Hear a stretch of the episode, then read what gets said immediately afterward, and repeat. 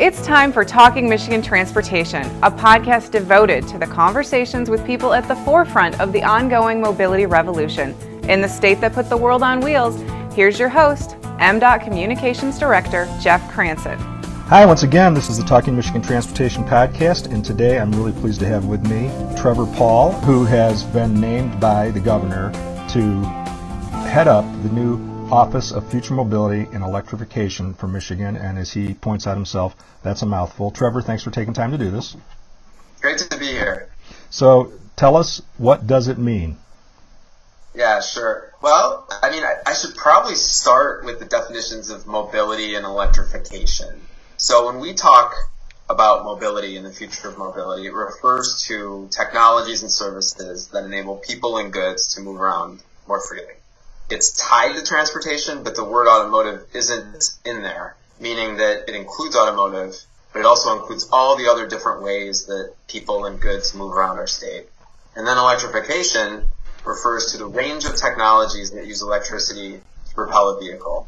Uh, why that's important is because if you're seeing more electric vehicles on the road, it's likely the environment's going to improve. It's likely more efficient in terms of fuel consumption um, less cost to the user. So really the idea of the office is to bring together all the different things happening in the state under a common vision as it relates to the future of mobility and as it relates to the future of electrification. So I've come to know you over the past couple years because of your work specifically with Planet M, which is kind of a broad umbrella uh, brand that was created with your agency MEDC and with MDOT to you know help guide these these various technologies and these groups and, and create this collaborative atmosphere, which is you know one of the things Michigan really has going for it. You hear that all the time that other states want to create that kind of ecosphere where you've got academia, private industry, and government all working together, and that's been a big part of what Planet M's been able to do. But even before then, before your time with Planet M, you know, what got you to MEDC and into this work? Yeah, sure. So, um, way back in the day, um, I, when I came out of school, I, I got into advertising, and um, I was um, working at a company called ePrize, putting together promotions like um, an online game to get people excited about Wendy's breakfast or Scott's fertilizer. Um, but this was also during the time when uh, the recession hit hard, like I think 2008, 2009 and I wanted to be a, a, bigger part of what was happening in sort of a historic moment. So I switched over to economic development and got a job at the Detroit Regional Chamber, launching a matchmaking platform that connected local buyers to, or sorry, local suppliers to global buyers. So think about that machine shop on Van Dyke Avenue in Detroit, um, needing to find new lines of business to stay alive. It would be on us to sort of get in the door at Boeing and help them get into commercial aviation or aerospace, supplying those sorts of companies, or any other industry that could give those companies sort of a, uh, a lifeline, if you will. That program ultimately was um, acquired by the state of Michigan through the Michigan Economic Development Corporation, which is the economic development arm of the governor's office. And I did that for a wide variety of years and, and, took over some other state programs too, our international trade program and then also our entrepreneurial program. But around 2017, I was asked to focus on mobility. And um, I was good at putting together programs, but admittedly, I, I, wasn't as smart on, on the future of transportation. So I relied heavily on my friends at MDOT and industry to, to get me up to speed on what was needed. And we tried to build a platform that was relevant, that did a couple of things. Um, first of all, we uh, you know focused on smart infrastructure as a means to improve the quality of life um, and and frankly the, the safety of pedestrians and drivers. So we worked with them on a series of technology activations. You know whether it was helping um, you know the elderly uh, in the UP leverage you know idle fleets to get to a doctor's appointment or the grocery store or or helping Detroit detect potholes. There were different things that we tried to do and secondly, um, we focused on sort of creating the connectivity within the ecosystem that you think would exist naturally, but because folks are so heads down around here, um, trying to, to move their business forward, sometimes it's tough to get that startup in front of that corporate or that corporate and that university together or the American Center for Mobility which is a, a testing site in Southeast Michigan, connected to someone in West Michigan. So we did a lot of that that stuff, um, and it's sort of hard to track. I know it's a little softer, but over time it did, you know, prove prove out. I mean, just from those connections, we were able to uh, um, recognize $95 million in in investment um, in Michigan.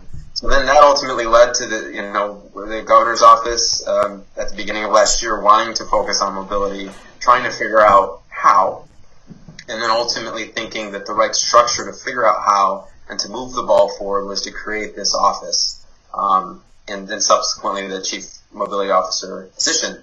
So this is sort of the next chapter in the ongoing narrative, Jeff. Sorry, that was a little bit long-winded. No, but, but uh, that's good because I think that explains, yeah, that explains kind of a natural evolution from, you know, from business to business matchmaking to what you're doing now. I mean, those those skills all pay off and those connections pay off. And I think it's it's it's good that you explained the evolution of this office and how it was created because it, it demonstrates that a new governor came in, saw what previous administrations had been doing in this area, you know, is this in this space, as people like to say, with mobility, and didn't reject any of it. Just said, how can we make this better? You know, what can we do to take what we've done and take it to the next step? And I think that's a great thing. Absolutely, and I mean the focus that our, our governor has put on equity um, is tied directly back to removing mobility barriers, whether it's in our cities or um, in rural northern Michigan. Uh, and that's what this new office is going to be focused on. And our lieutenant governor um, also has a keen interest in that and is very supportive of that. So talk a little bit about that because I don't think people hear enough about that when we talk about automated vehicles. Um, really, all the things that the future of mobility could be. John Peracchio, who was the chairman of the Michigan Mobility Future Mobility Council, liked to say that we have to think about the diversity of users, you know, everything from scooters to, you know, he likes to talk about dogs on skateboards. So, um, but, but yeah. How, yeah, what is the, what is the social justice, the equity component of all this? Yeah. So, um, driverless vehicles. When you, when I say that term, some people think a car without a steering wheel. Other people think of bikes or scooters. Everyone sort of has their own definition of a a driverless vehicle or a self-driving vehicle. Um, it depends on the environment they're in and the experience that they've had. Um, I fundamentally believe that um, besides making our lives um, safer, greener, more productive, mobility and the future of mobility and the technologies that allow a car or a vehicle to drive itself can uphold a person's dignity in a way that we haven't seen um, and frankly, I think the infrastructure, the sidewalks, the traffic lights, can can be a dancing partner in many ways to upholding that person's dignity. Um, leveraging technology, sensor technology, whether it's signal priority or or it's something else, there there are ways, sort of unseen ways, to make life a little easier in Michigan for folks that haven't always had it easy. Um, and I, frankly, I mean, beyond that, I mean, I, people think like, oh, mobility, Detroit, automotive. I mean, it, that is not. I mean, that's yes, it's an epicenter, but but we don't. Our programs don't end when you leave Southeast Michigan. And frankly, the future of mobility, as I mentioned at the beginning, isn't just about getting in a car that drives itself or a pod that drives itself it's as much about you know the movement of goods and the movement of goods sort of whether it's in a factory or on a farm, like an autonomous weeder. we we actually worked. Uh, we had a company in Silicon Valley that came to Michigan to try to find partners for an autonomous weeder. So there are different aspects of mobility that people don't always uh, think about. One is which one in the state is um, thinking outside of Southeast Michigan, which we'll do. And then the second is, is again removing those barriers for folks, which which we're already working on. So, in terms of thinking outside of Southeast Michigan, as you know, uh, you talked about signal prioritization, and that's uh, a reference to what you could possibly do with transit and bus rapid transit. There's only one such service now, and that's on the Rapid in Grand Rapids. The second bus rapid transit system is going to go online soon, uh, linking Grand Valley State University, your alma mater, in Allendale with downtown Grand Rapids, and you'll have a dedicated lane where bus buses can flow um, in their own lane with signal prioritization. So those are all the big things that are happening, and, and we're hopeful that with the RTA and the future of you know what what we're looking at for transit in Metro Detroit. We can see the same things, but in the short term, these technologies are already saving lives, and I think that's you know again John Peracchio talked about that, and that's lost on people that, that think you're just talking about driverless cars, and I'm not ready for that. That idea scares the heck out of me. So you know, go away. And they don't realize that um, they might have had the same fears about anti-lock brakes. And now, would you own a car without anti-lock brakes or driver assist? You know, whether it's lane assist telling you that you're drifting into the lanes, um, uh, you know, adaptive cruise control so you don't creep up on the car in front of you. It, it, it, regulates that and automatic braking. I mean, all those things are the incremental things toward this kind of automated, you know, driverless car that we're going to have someday. But in the meantime, it's already saving lives. Yeah. Um, I, I, read a stat that there's been almost 10,000 fatal car crashes in Michigan over the last decade. And I think the average, national average, is about 94% of those are attributed to human error. And frankly, the sooner we can deploy smart infrastructure, the more lives are going to be saved. I was reading, I think it was from the University of Michigan, I was reading um, another statistic that mentioned that deploying highly automated vehicles and smart infrastructure that is just 10% safer for the average human will save more lives than if we wait until it's at 75%. I believe safety. that. Yeah, I, I, firmly believe that. Um, well, so talk about the the office and, and what you see, you know, coming together in the near term and in the long term. I mean, in a in a sense, you're kind of a ringmaster in this role because you've got so many partners and you're trying to keep everybody yeah. moving in the same direction. And that's challenging, but it can be very rewarding too. Yeah, well, you're right. I mean, here are the numbers. Uh, there's 17 state departments that are working in some way on the future of mobility, directly or indirectly. And then within those 17 departments, there's over 135 different commissions, councils, teams that have their own projects. So part of this office, and I know we're not going to always bat a thousand, but we're going to try, is to bring a lot of those groups together or at least develop lines of communication so we're all reading off the same script.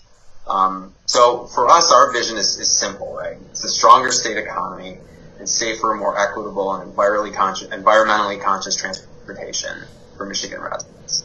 And so if you break that down into sort of two North Star goals, it's global mobility leadership and national electrification leadership.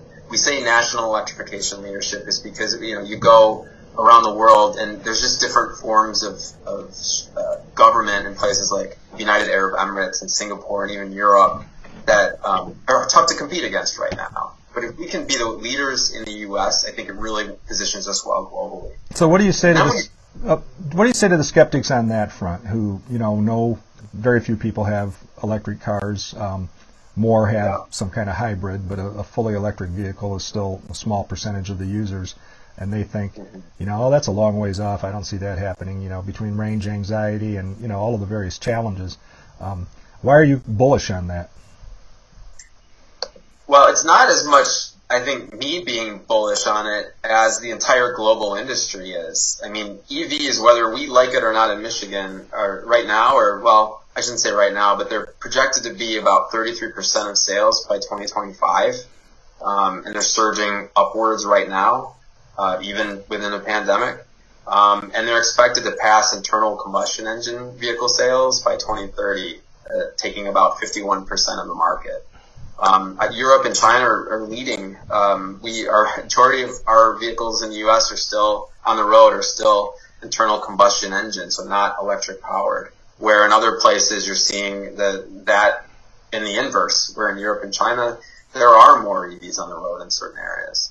Um, so, but but the truth is, and going back to your question a bit, is that our charging infrastructure isn't there yet, and people should have range anxiety at the moment and should be careful how they drive their EVs. But the, the intent of this office and the intent of our ongoing partnership with MDOT is to figure out how to move as fastly or fastly as briskly as possible to um, get a regional charging network in place and then provide sort of the policy levers, whether it's charging incentives or other things that we can do to expedite innovation around around our charging infrastructure. Um, and, and, I'm confident in this administration, uh, this MDOT leadership, and this new office that we can get that done. Um, so, and frankly, like I mean, we have EV producers in the state like Rivian um, and, and the Detroit Three that demand that of state government. Um, if they're going to continue to invest in us and, and create jobs here, we're going to need to follow suit and create that infrastructure and create those policies to move us forward. Yeah, and so I think that is something that uh, when you talk about 17 state departments, that sounds like a lot, and you think, how could they all have a piece of this? And it's because of all those things you just talked about that fall into various categories.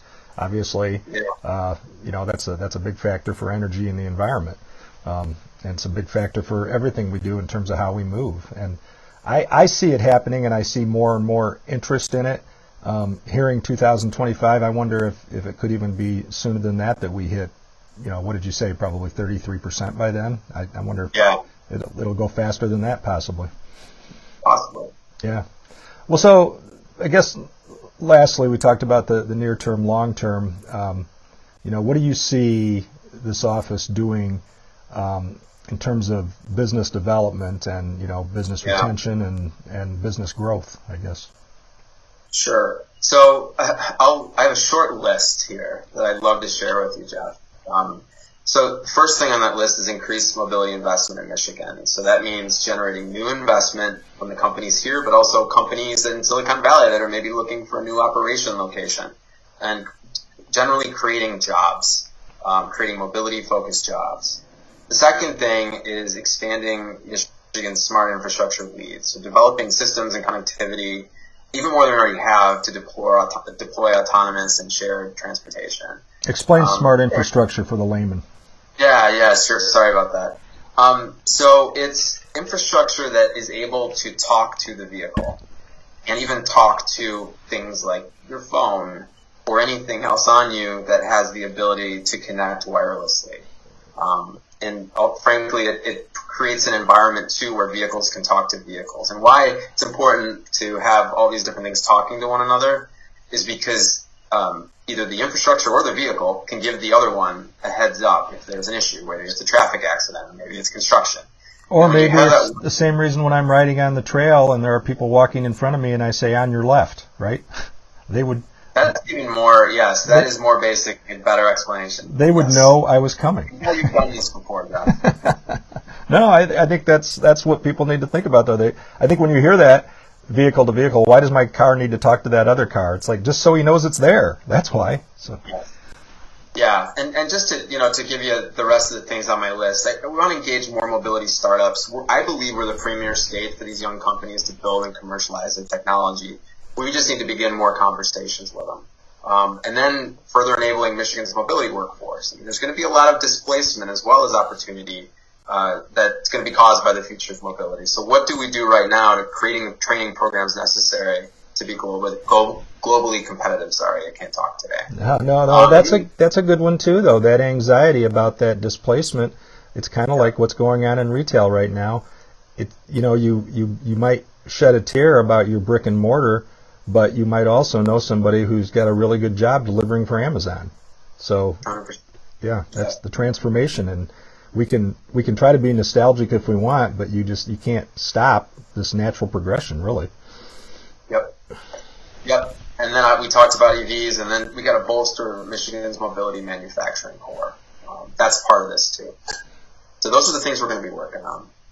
Yeah, yeah, you got through that list in a hurry. Actually, I uh, I, I, was looking at it myself. So yeah. There's still bullets. Yeah, maybe real quickly before we wrap it up, just a little bit more on that bolstering the uh, the manufacturing core. How does this factor into that? Um, yeah, so uh, I think there there are a couple ways. Um, I, there, it it seems like a very um, shiny object right now, the future of mobility. Um, to say if you're a local Warren-based machine shop or Wyoming-based machine, Wyoming, Michigan-based machine shop, how do you talk to Google? How do you talk to Uber? How do you show that your, your materials will be perfect and at the right price point for some of these companies? So I think it's incumbent upon us to begin to look at making more of those sorts of connections and allow more Michigan companies to take part in the evolution of the industry, this new part of the industry. Um, secondly, I think it goes back to enabling our workforce, um, whether it's maintaining the uh, radar needed uh, for a driverless vehicle, or maintaining, like we talked about earlier, the smart infrastructure. Um, I mean, a lot of the, the workforce that will be displaced, it's not because they're not talented, it's because they, they haven't been given the right sets of information to solve the problems that are going to come at us the next five or ten years. Um, and a lot of that's going to have to do with manufacturing, um, and specifically around the different products and services we're going to be, you know, placing in our vehicles and placing on our roads. Um, so, and there's, I mean, I don't want to get into this, but there, there's a revolution going on too with advanced manufacturing and artificial intelligence, um, and, and, you know, sort of the internet of things and data and sort of what we collect during the manufacturing process too, that's going to impact this industry. And we need to make sure that whatever we're doing for that to get people ready, we also need to make sure it's married to the future of mobility and all the different innovations that oh, are coming. We could dedicate a we could dedicate a whole podcast to the to the data collection and data sharing. Heck, we could probably dedicate a series of podcasts just to that alone. But no, this is yeah. good, Trevor, and I know that we're going to have you know more announcements and more initiatives that are going to be uh, you know that are going to grow out of this and things to be excited about. So I'm sure we can talk about it more. But in the meantime, I think you summed it up pretty well. So thanks for doing this. Yeah, this is great. Thanks for having me. Okay, thanks again for listening to this week's edition of Talking Michigan Transportation. And I want to give a special thanks to Corey Peedy, who uh, does the sound engineering for the podcast, and to Sarah Martin uh, of MDOT, who does the show's intro and closing. That's a wrap for this edition of Talking Michigan Transportation. Check out show notes and more on SoundCloud or by subscribing on Apple Podcasts.